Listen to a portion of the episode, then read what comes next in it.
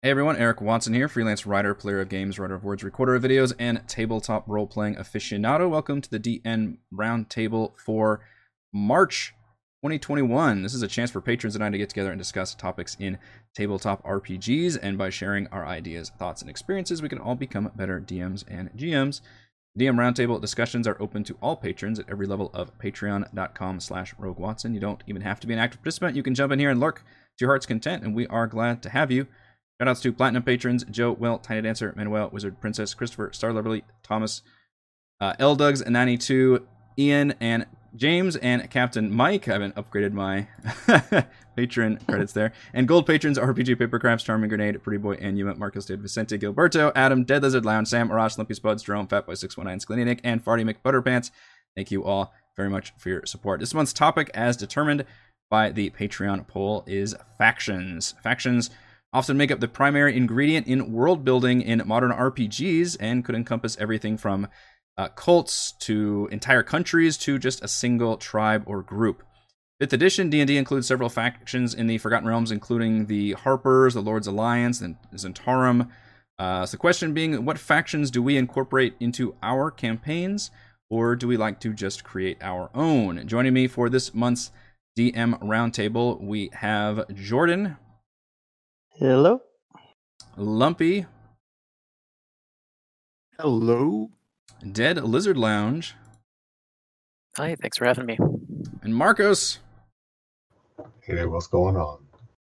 Uh, Jordan, you were here first. Um, so factions. Uh, tell me, do you do you use any of these factions? And you mentioned uh, running Dragon Heist that they uh, are used a little bit more in that campaign. I, for the most part, when I read through the Dungeon Master's Guide for the first time, I ran across them. I was like, going, okay, there's renown, there's piety. It's something about gods and gangs, and they do something. And when I started reading into it more, I was like, okay, so there's different levels, and once you get to certain levels, you get all these cool titles. But after that, I was kind of looking at it going, okay, so great. I have a title and these people think I'm cool, but outside of that, what what mechanically does it do for my players and why would they actually want it in their games? Mm-hmm. And at the end of the day, I was kind of at a loss until I saw Dragon Heist, which was the first time I had seen factions really get a, a real boon or measurable aspect to them where in in Dragon Heist at the very beginning they have a part called Factions in Waterdeep, and if you want to be working with the Bregan D'aerthe, they'll give you certain things when you hit certain ranks. Same thing with the Emerald Enclave or the Lord's Alliance or the Harpers or whoever, and depending on which factions you get later on in the actual adventure, that actually determines which missions are available to you. So your decision on what faction you pick will actually change the course of the story and what things you interact with, run into, how things are presented and progress. And Oh, before that, I had never seen anything like that. But even then, I had to do digging online where I had to go to like D and D Beyond to actually see anyone that said, "Okay, when you're this level, we'll give you pass without a trace and advantage on stealth in the wilderness because you're with the Emerald Enclave." See, that's yeah, that's the kind of things that I would want to look at is adding some kind of mechanical benefit. I don't know if the story stuff is enough, and I don't think Yeah, I feel like factions is one of the weakest part of 5e. Like they've done such a good job with so many of their systems, but it kind of feels like an afterthought. Yes. Does anybody else uh, have run Dragon Heist or is familiar with that campaign? Pretty decently. Uh, Marcos, yeah, go ahead. What what are you thinking about factions? Oh well, Dragon Heist is a little bit of an outlier. It essentially takes what what is presented in um, Ravnica. Ravnica was the first real thing that has factions or guilds. Oh yeah, they call them that.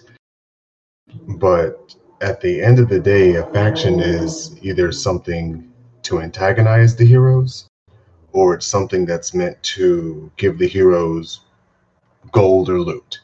Because at the end of the day, everybody wants treasure. That's a good point. Um, with the antagonist, the the uh, the evil faction is always because if you think about it, like like the dragon cult is technically a faction. Like in in uh the whatever the Tiamat adventure is, like that could be considered a faction. Is that it? Just Mhm. every evil cult is basically a faction, and that- Princes of the Apocalypse. Yes, yeah, those, those technically have multiple factions, and they're all like Mhm. technically aligned against each other. But yeah, they fa- factions make excellent antagonists, uh, and in fact, most of the time, your BBEG is the head of a faction. They've got you know minions and different infrastructure working for them. so I definitely agree with using them as uh, villains. Yeah, and it's actually because of that structure that you see a lot of players not being in factions. Interesting. The the you know the epitome of a faction is following rules and following somebody else's guidelines, and a lot of players that takes away as little as little of a monicum as it is, it takes away a little bit of their agency. Hence, a lot of people don't follow factions because they say, "Well, I want to do this," but you know they don't like taking candy from babies, and I really like taking candy from babies. I don't want to be in this faction anymore. So to prevent, you know, you know, unnecessary strife, a lot of people just don't do factions, and you only come across them as uh, an NPC, you know, showing the face of a faction, and then you working with said faction until they're not convenient anymore. And the, and the weird thing is, I I think factions are such an adventures league thing where it it's the reason for your character for adventuring, but when you have a group of players that are together for a campaign, it feels weird to me, I guess, that each one would belong to different factions, but they would all be working together, like they're, I don't know, the Avengers of their respective factions or something.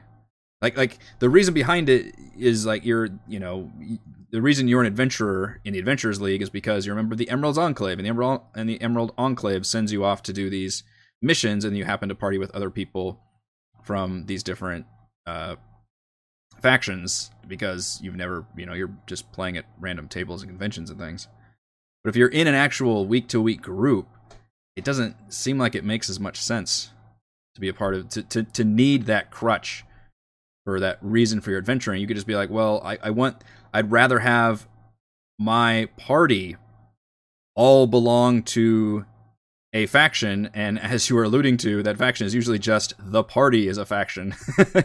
they are the the extra players, and they might work for other people, but essentially most parties are just mercenaries, and they're just being uh, hired by whatever group is paying them. Uh, Lumpy, how do you feel about using factions? I guess the 5e factions as well as any uh, custom ones. I use them a ton in all of my campaigns. Uh, I do uh, predominantly homebrew stuff, so I use them to keep track of a lot of the moving parts with the the stories that I I uh, tell with my players. For example, uh, in my Eberron campaign, I'm using the Daughters of Sora Kell, uh, the King's Dark Lanterns, and a couple other groups that uh, each of them have different stakes in the plot that's going on. So as the players do thing, I things I can react with one faction coming in and doing something different that then changes uh, the atmosphere of everything that they're doing. It's a, really great way to have a dynamic story uh, with lots of different flexible options for you. Shout out to Eberron for having cool ass factions, by the way. I think there's one faction just like a bunch of like werewolf vampire hunters or something. like oh the- the yeah, Silver there's a Flame. ton of great stuff. Yeah, Uh, I'm having a lot of fun. Uh, I'm running a campaign that's based on uh, basically it's a bunch of spies trying to figure out what's going on with uh, the Mourning that happened four years prior. Mhm. And uh, there's all these uh, uh, terrorist attacks that are going on, and they're trying to search down what's going on. So I have like the Daughters of Sora Kell, which are from uh, the land of monsters, essentially there. And one of the people in that faction has decided to break off from her, the rest of her faction and help the party. So, you know, it gives them ins with these different factions. It gives you different uh, NPCs you can introduce to them, uh, different assets they can just utilize at different points. I, I love them. I love using factions. Using them as story, right? As as like Yeah. yeah. What about do you use any of them for like if your players complete do you keep track is there any kind of like mechanical system that you like i come from such a video game background so i picture like you know like literally having a bar where if you like you know help this faction along then that bar raises up and you go from different you know you're liked to you're amicable to whatever your ratings are and that gives you some kind of i don't know shop discount or unlocks some perks or something It's not re- like I don't use uh like You don't use quantifiable numbers or or anything. renown. yeah the renown Yeah, I just kind of I just kind of feel it out. I mean, uh, if they're working with one faction for a while, I'll throw them, you know, some extra bonus potions or something from that faction here and there. And Yeah. it kind of it's a it's more like a, a way to keep track of your improv. You know, if you know what the faction's looking for and how that person relates relates to the faction, the NPC repla relates to it, you kind of know how to role play whenever the players are interacting with them a little bit more. You know, I guess uh, yeah, I don't So have any it- quantifiable way of doing it though. So it affects the influence that a character would have on a random NPC based off of what group they're associated with. It's like walking into the prison yard, and if you're a blood, you go this way. If you're a crip, you go that way. If you're something else, you go somewhere else. So, could, Yeah. are there any that are diametrically opposed, like at least in your story, where the players have to make choices if they want to more go and, and work more exclusively for one faction to the detriment of another faction? Yeah, in fact, I have one of the NPCs that they're dealing with currently is he's involved with two separate factions that are going on. Scandalous. Uh, they yeah, and they uh they don't know which which way he is going to lie, so they've been kind of keeping him at arm's length. It seems like so far, but uh yeah, uh it, it's interesting what you can do with some of these uh dangling a carrot in front of the players because I've tried to get them to hook up with specific factions before. I've given them like choices. Hey, do you guys want to go along with the Harpers when I was doing a, a Forgotten Realms campaign? None of them would take a bite on it. Huh. None of them want to join any group. I've never had anyone want to. I, I almost think that's indicative of how just boring the factions are in in 5e Forgotten Realms, though, too. Yeah, especially compared to the Eberron is- ones. Oh, the Eberron ones are great. I can't say enough of great stuff about Eberron. I'm pretty much switching all of my games to that campaign setting Ooh. now. Yeah, that might have to be a, a future topic. Uh, just because I, I mean, Eberron was on my list of of uh, of campaigns we were going to run uh, next. I, I'm a big fan for sure. I've been I've been seduced by it. Uh, Dead Lizard Lounge, you've been quiet over there. Tell me about uh, how you feel about factions. Yeah, I, I agree with the Patreon's earlier, you know, comments about it feeling like a, an afterthought and kind of like an NPC face or, or trigger most of the time. You know, I always look out for the modules that mention, you know, this vendor is tied to this, you know, faction member, and I don't think a, a single time that's actually come up in a campaign. Um, and to be honest, that's kind of for the better. I'd, I'd be worried if you know they were asking every single vendor, you know, kind of what their alliance is. It, it slowed things down. Um, I- I've always offered it to the players, and they skipped it uh, to to have any form of faction themselves in both Phandelver and Mhm. Princes of the Apocalypse. Tomb of Annihilation was the first time where I really tried to pull it to the kind of forefront, since the book seemed to do that in a few spots, and they still didn't bite. And uh, really, it wasn't until What was it was Wrong. like the, the flaming fist, or what was the examples that you were trying to Yeah, use? Flaming Fist and the Emerald Enclave, I believe one Mm. of the guides was tied to the Emerald Enclave, if I'm not mistaken.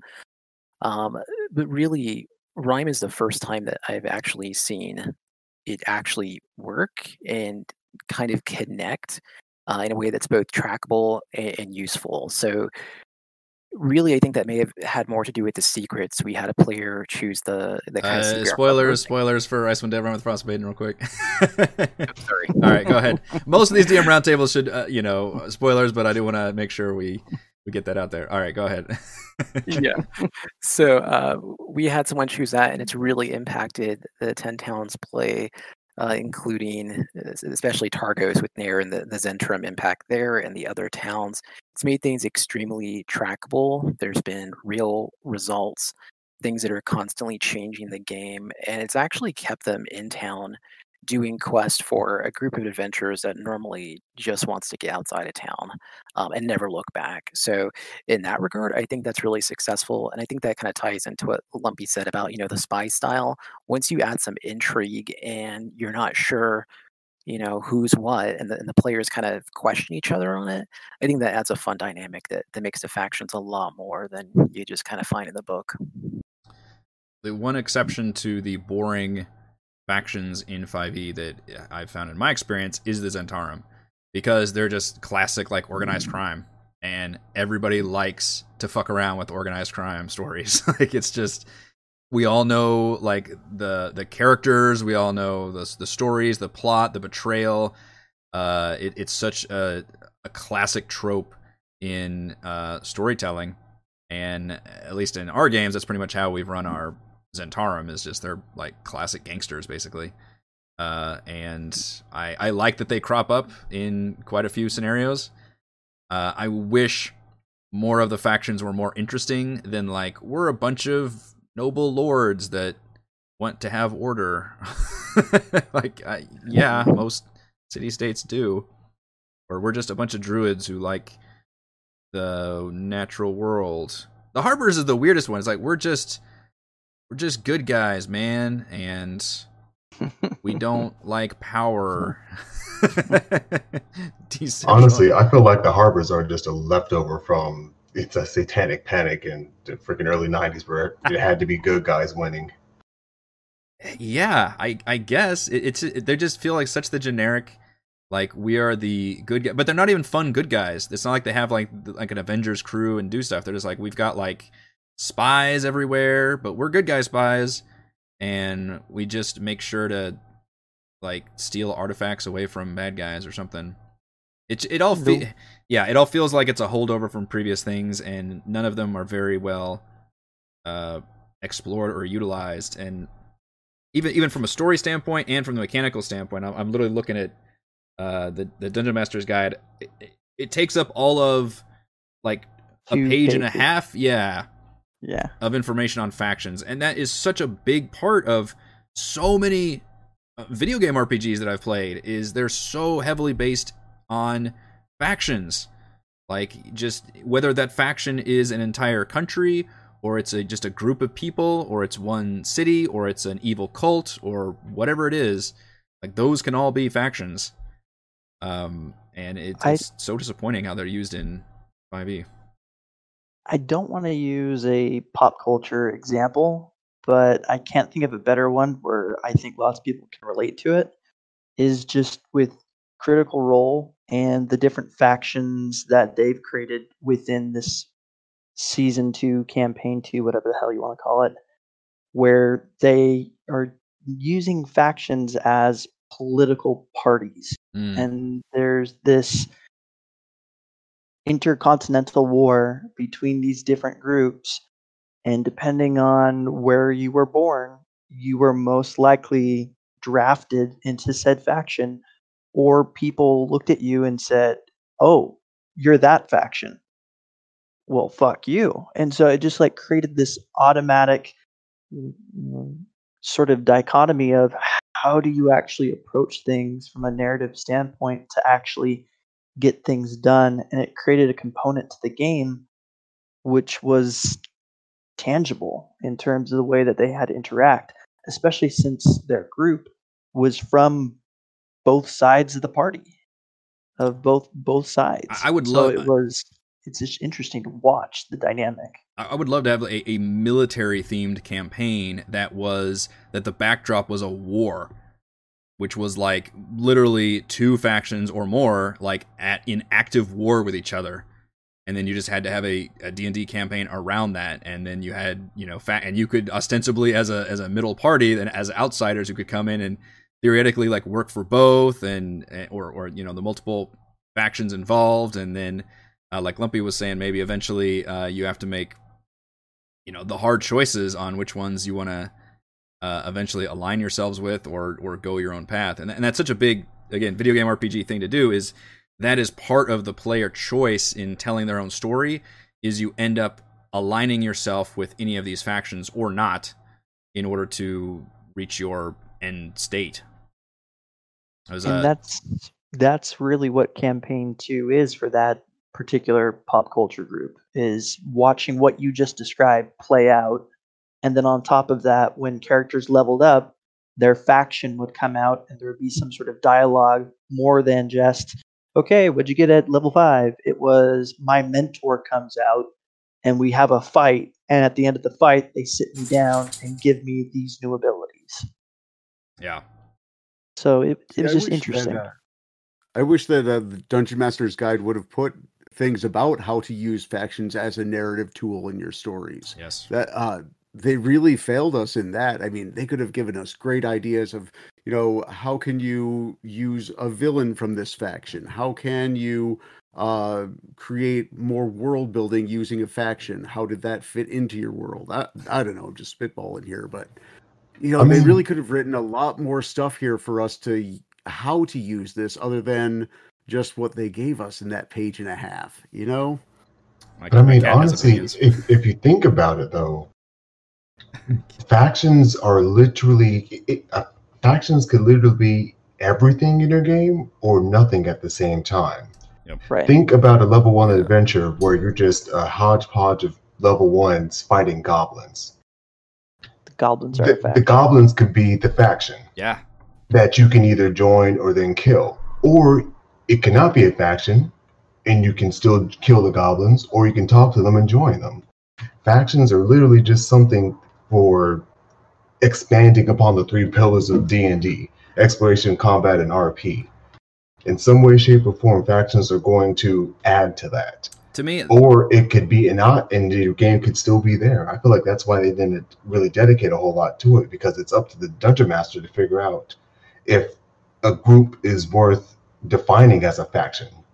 Right, and and- and the the definition is if if if if an interaction you have with this group also affects other members that tie to that group, then it's a faction. So in your goblin example, if you deal with these goblins and then in the future no other goblins care about what you just did with these goblins, then that wasn't really a faction, in my opinion. Like if it's just one group, like it's probably not considered a faction. But if by you know you helped this this particular goblin tribe, and then you come across some other goblins in, in the future, and they're like, oh hey, you know it's it's like your renown bar has gone. Uh, you know, hey, we're we're kind of non hostile to you right now because we heard about what you did with these, or or you created like a mini faction and said a rival faction said, oh because you helped those goblins, now we fucking hate you because that happened to be our our sworn enemy goblin tribe.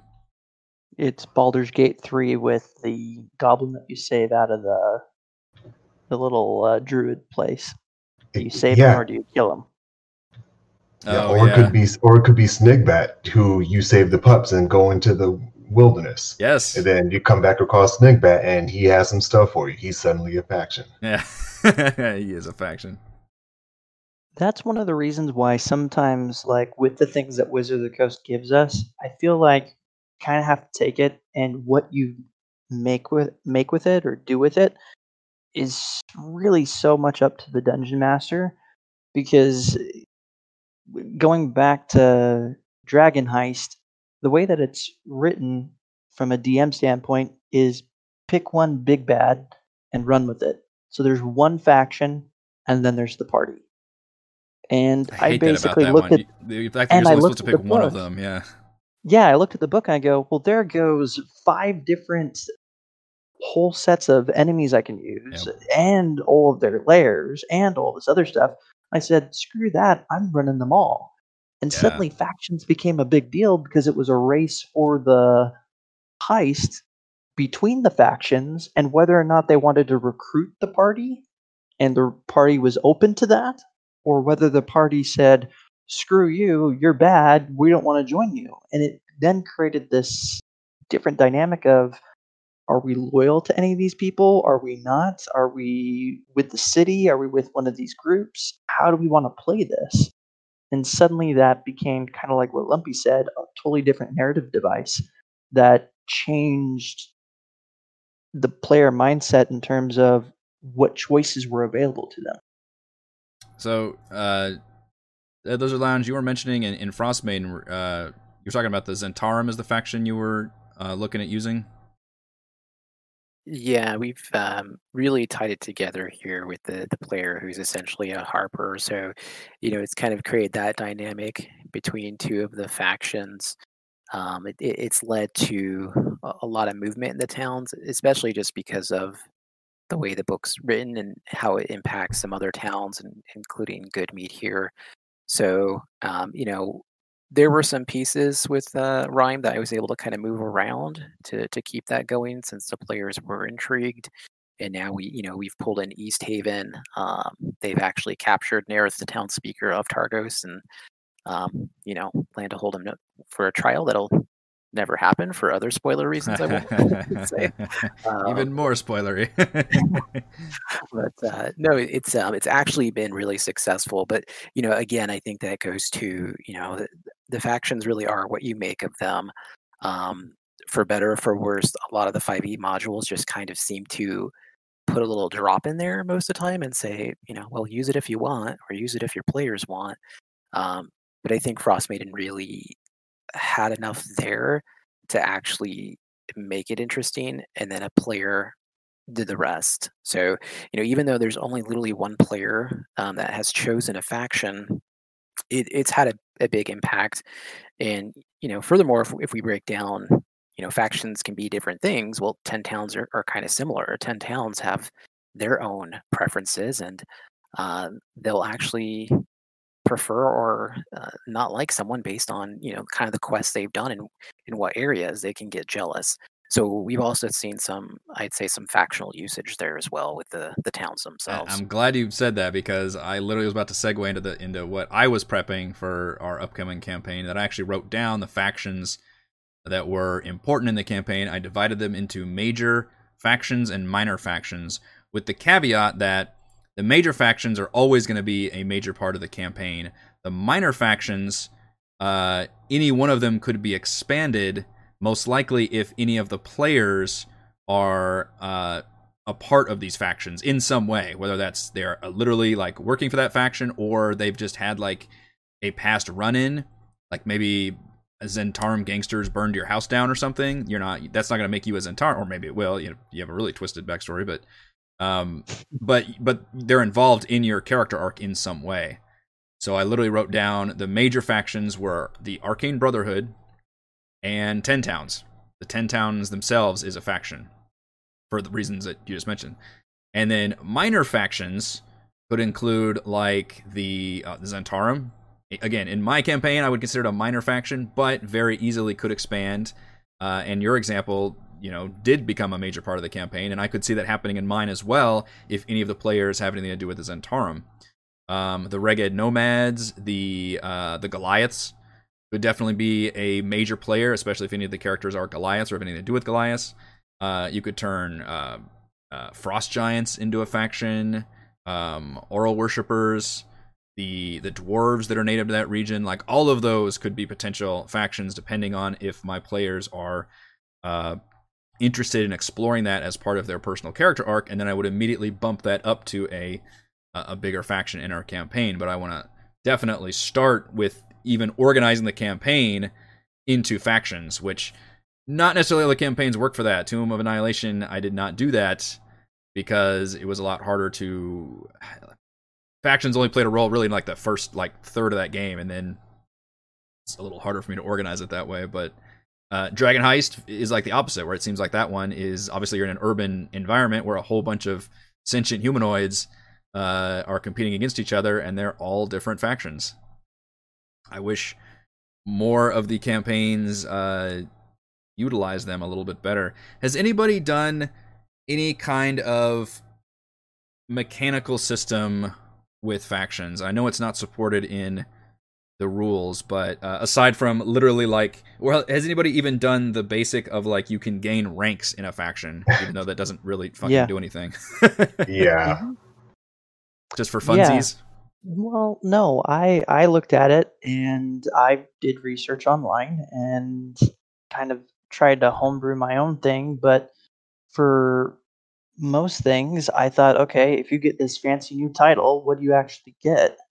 And so with Dragon Heist, Um, the party wanted to align themselves um, with. Let me just grab the book here real quick. I had it out two seconds ago. Um, the mages. They wanted to align themselves with the Black Staff, yeah. and so Ah, the they, Great Force. Yep. So they went that route. And so they got Hmm. certain missions, and based off of their missions, they got certain magical items that I gifted them. They got certain Okay. um, different boons. Um, when they had different checks, they got maybe advantage on specific types of checks. And because of the factions that they were going against, um, that changed kind of the dynamic of where I went with things. So with that, it wasn't just, oh, congratulations, you got a rank. Um, it was more of, okay, you got a rank, and because of your rank, I treated it like Acquisitions Incorporated, which is another campaign I'm currently running, where literally when you go up in your ranks in Acquisitions Incorporated, they give you unique magic items and they give you specific, almost like class features, but Yeah. based off of your role in Acq Inc. And that's good there- motivation for what Marcos was saying, which is what players are interested in. A lot. I mean, obviously, some are interested in the story and stuff. stuff. Yeah, we want stuff. We want. Yeah, they want they want stuff. We want the stuff. That's what I'm saying. So Mm-hmm. tying, tying, uh, working for factions into fat loots, uh, is not a bad motivator. hmm Like my my party loved the fact that they suddenly had a familiar that none of them had to learn find familiar about. That was their contact to the Blackstaff and other people. And sometimes they'd use the familiar and it'd be like, "Sorry, I'm busy. Call again." And they'd be like, "What the?" F-? Um, but it just created this dynamic where they had different things, whether it was a robe of useful items or X number of different stuff we're suddenly in the middle of combat. They're pulling things out, and I'm going, "Oh yeah, I gave that to you because you chose." Okay, cool. That's awesome. You actually used it. That's good. So it's. I feel like if you're going to use the factions, giving them things that go with it incentivizes in a very material way and a mechanical way that suddenly they're going, oh, you're part of that faction? Well, fuck you. You don't like our faction. You're a crip. We're a blood. And suddenly it's it becomes more personal when it's just some random guy walking down the street wearing his somebody else's jacket that he accidentally killed.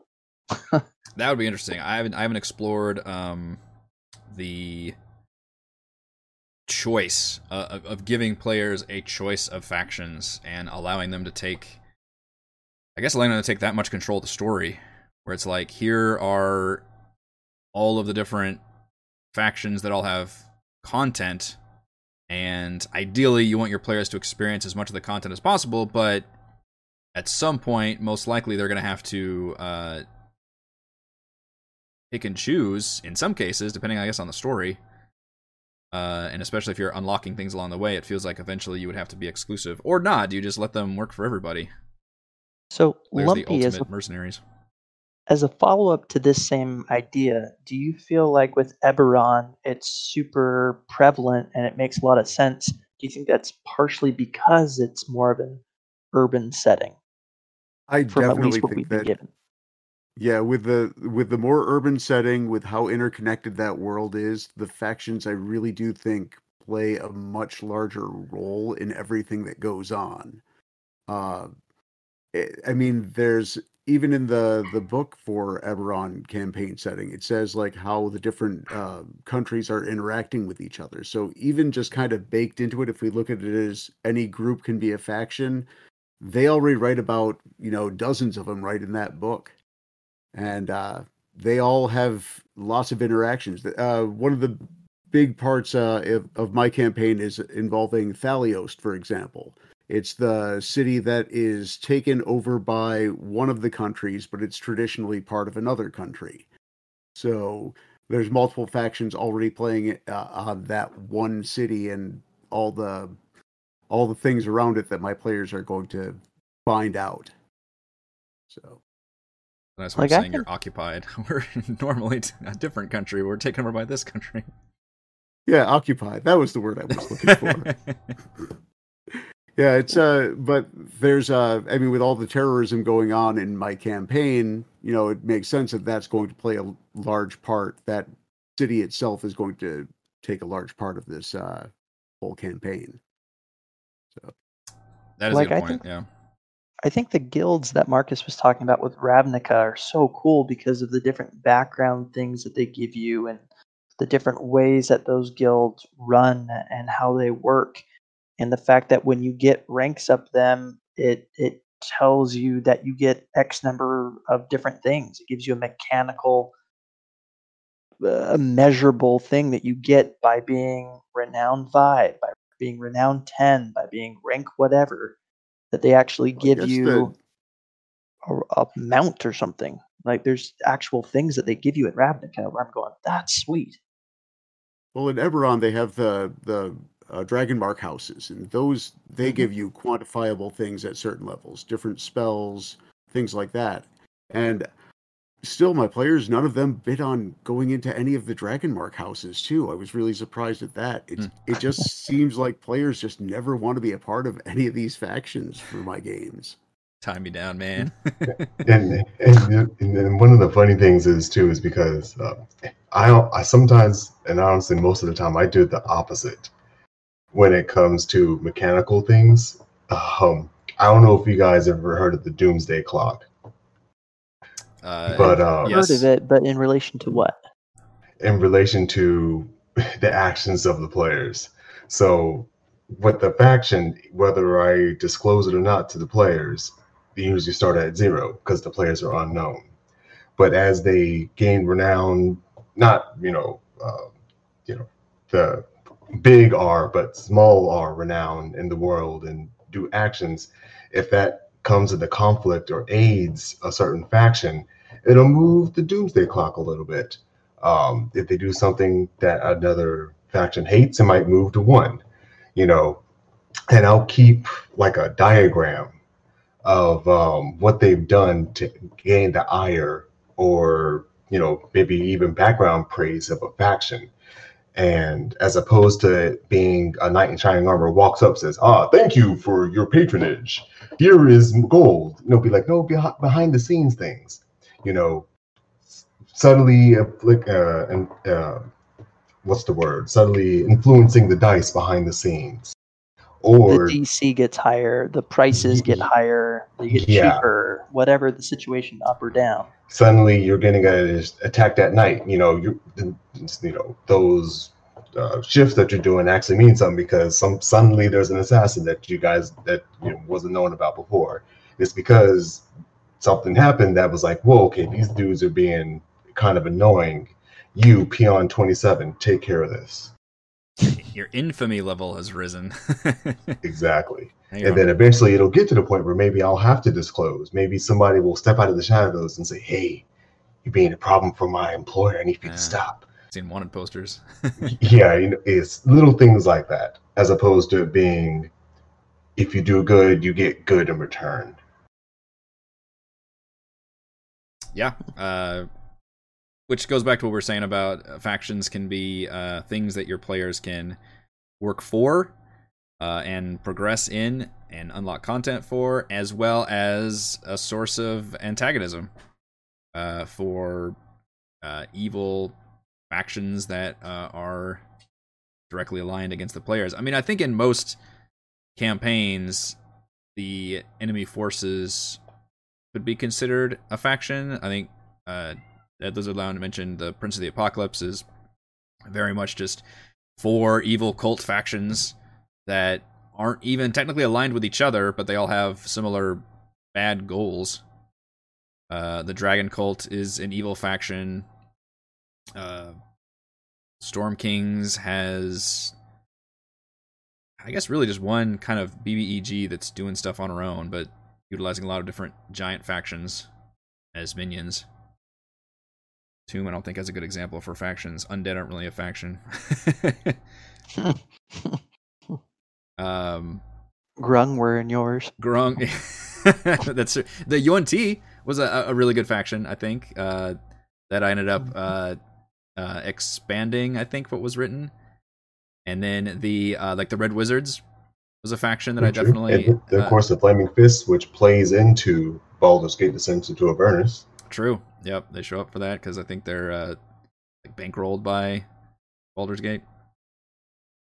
So each of each of these campaigns has some new factions that uh, kind of build upon the ones that I guess exist in the Forgotten Realms, um, usually as an antagonist faction, which is why I'm looking forward to the uh, using the Arcane Brotherhood in Rime of the Frost Maiden because they're not uh, antagonists, and they're also not necessarily the good Harpers either.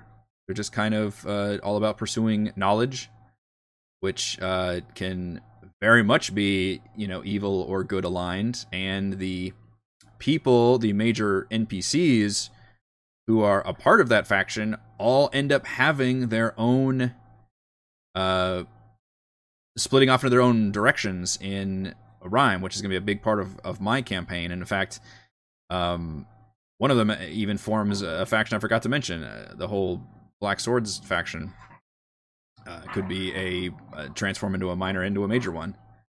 So that's a really cool system, and I hope one of my players uh, can be tied to the Arcane Brotherhood in some way, because that would be great connection to use. Because I think that's going to be a a very important uh, faction connection in my campaign.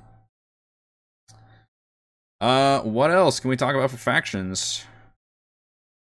We already at uh, I think it just kind of relates a lot to the same thing that they did in Piety, which I haven't run Theros, but it seems like Theros leans more on piety and gods rather than factions and renown and rank. So has anyone really like looked into Theros at all, or did I just like say something that everybody's like, "What's that?" You you mentioned the one book I have not reviewed in everything that I've And done on the th- channel. That's the one book I've skipped over too. It, it just doesn't interest me right now. That's fair because it's It, it's its own world, right? It's it's a it's another Magic the Gathering world, like uh, it's another Magic the Gathering world, but it's it's uh, very much focused on like here's a god, and depending on the god, just like Ravnica, you can get a piety ranking, and based off of your rank with your with your deity, um, which can go up or down, um, you can get different things. So, like if I pick a random deity like um, Erebos, the god of the dead, if you do different things, there's things that you can get that would be in favor with him. And if you earn piety with him, uh, the very first level of his piety, you gain the ability to cast Bane um, for a number of times equal to your wisdom modifier, and you can regain all expended uses during a long rest. What's an example of something you would have to? Does it does it list like examples, or is it like is it like role playing stuff, or is it like you need to do quests that involve these things? a little bit of both. Okay. So it says in here that like a concrete way to increase piety, or in this case, rank within a faction, you would Mhm. have to convince a group of people to accept misfortune because this god is the god of death.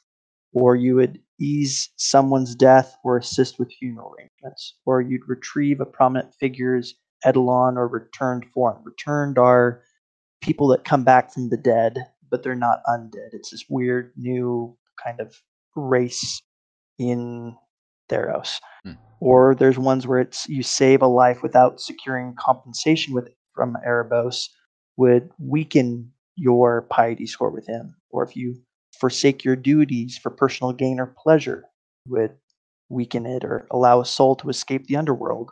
Like there's aspects where they go, these are measurable things that are more like events or actions, similar to a paladin and whether or not he's being true to his Right, um tenants and his tenants. is that something you keep track on the on gonna- the on the character sheet? Um, it doesn't give a spot for it. So I think it's very similar to like the way that a warlock would deal with their patron. Hmm. Like if you piss off your patron, he gave you his magic, you can take it away. So I have a system where if I have anybody that's playing a warlock, typically I'll have it where it's like, okay, if you're doing what you need to do, you'll get more RP options, or it'll speak to you more directly, or it'll give you more insight, or DCs will be lower for certain things because of your connection to your patron. Your magic is stronger. Hmm. Or if you basically say, fuck you, I'm going to do what I want, suddenly you might wake up one day and you can't cast a cantrip. You're going, oh shit, I'm normal. Moving that doomsday clock. Mhm. yeah, the the paladin.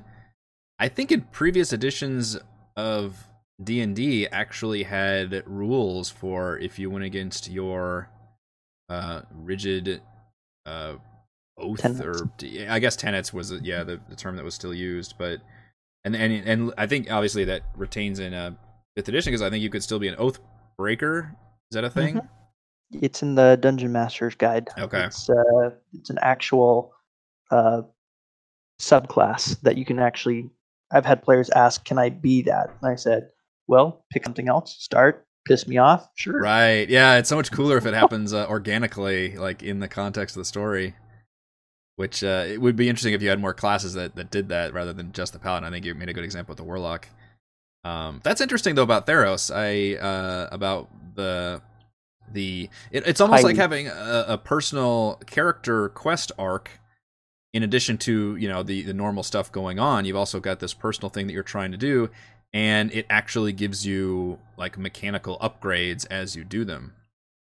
hmm I'm I'm generally in favor of that because when I did my uh, personal quests in Tomb, I I made sure to reward everybody. I think mainly at the end of their quest chain, although some of them got things along the way, uh, where they got like a, a cool personalized magic item after they like completed their personal quest arc. So that's uh, something I'm definitely in favor of. It's having some special thing that just that player is interested in doing, not at the the cost of you know like they have to leave the party or to do anything. You know, presumably everybody would be along for the ride for that, but that it focuses on that player on things that they care about personally, and then they can get a reward from that. Sounds like a good system. All right, let's do uh, closing thoughts on using factions, uh, whether the established ones or our own ones in our campaigns. Lumpy, we're going to start with you. Uh, when I've used a faction, I always ask three questions of it. What do they know? What do they want? And what are they hiding? I like that a lot. Uh, Jordan. I'm of the mindset that if you're going to take some extra time to RP something specific to something else, I ought to reward you. So whether it's to give you some sort of faction associated spell, or some sort of item, or some sort of boon, then I'm more than welcome to do it. But again, player choice. And I've had some players that love it, some players that don't. So it just kind of depends on the party and what they want to do. Uh, Marcos. Thumbs up. Oh. Factions add to your games. I like them. yeah. You like them. All right, Dead Lizard Lounge. Final thoughts on uh, factions. Yeah, leave it on the table and be ready for your party to either, you know, kind of dive in and be prepared if they want nothing to do with it. So just uh, have kind of both plan A and plan B at the ready. Yeah, I I want to do better about using factions. I wish that we had better options in the books. Um, but I think there's enough in there, and especially with each campaign introducing at least one or two factions or bringing some that I wasn't quite fully aware of, like the Arcane Brotherhood, into a bigger light and using that. You know, obviously, you want your factions to be a big part of the story. That's what makes them cool. Um, but ultimately, it comes down to the players, like we mentioned. Uh, do your players want to be involved in these factions, and in what way? Whether it's working for them or working against them, and ultimately, it comes down to you know what kind of characters they're playing, and if they have any kind of uh, history with any of these factions. In which case, uh, absolutely use them and you know make that a part of uh, the overarching story as well as their personal story arcs as well. Uh, I think that will do it for this month's DM Roundtable. Thank you so much to Jordan, Lumpy, Dead Lizard Lounge, and Marcos for joining me. I'm Eric. Hope to see you all again for next month's DM Roundtable discussion. Thanks again. Have a good one. Right. Bye. that's that's an excellent bye. Excellent.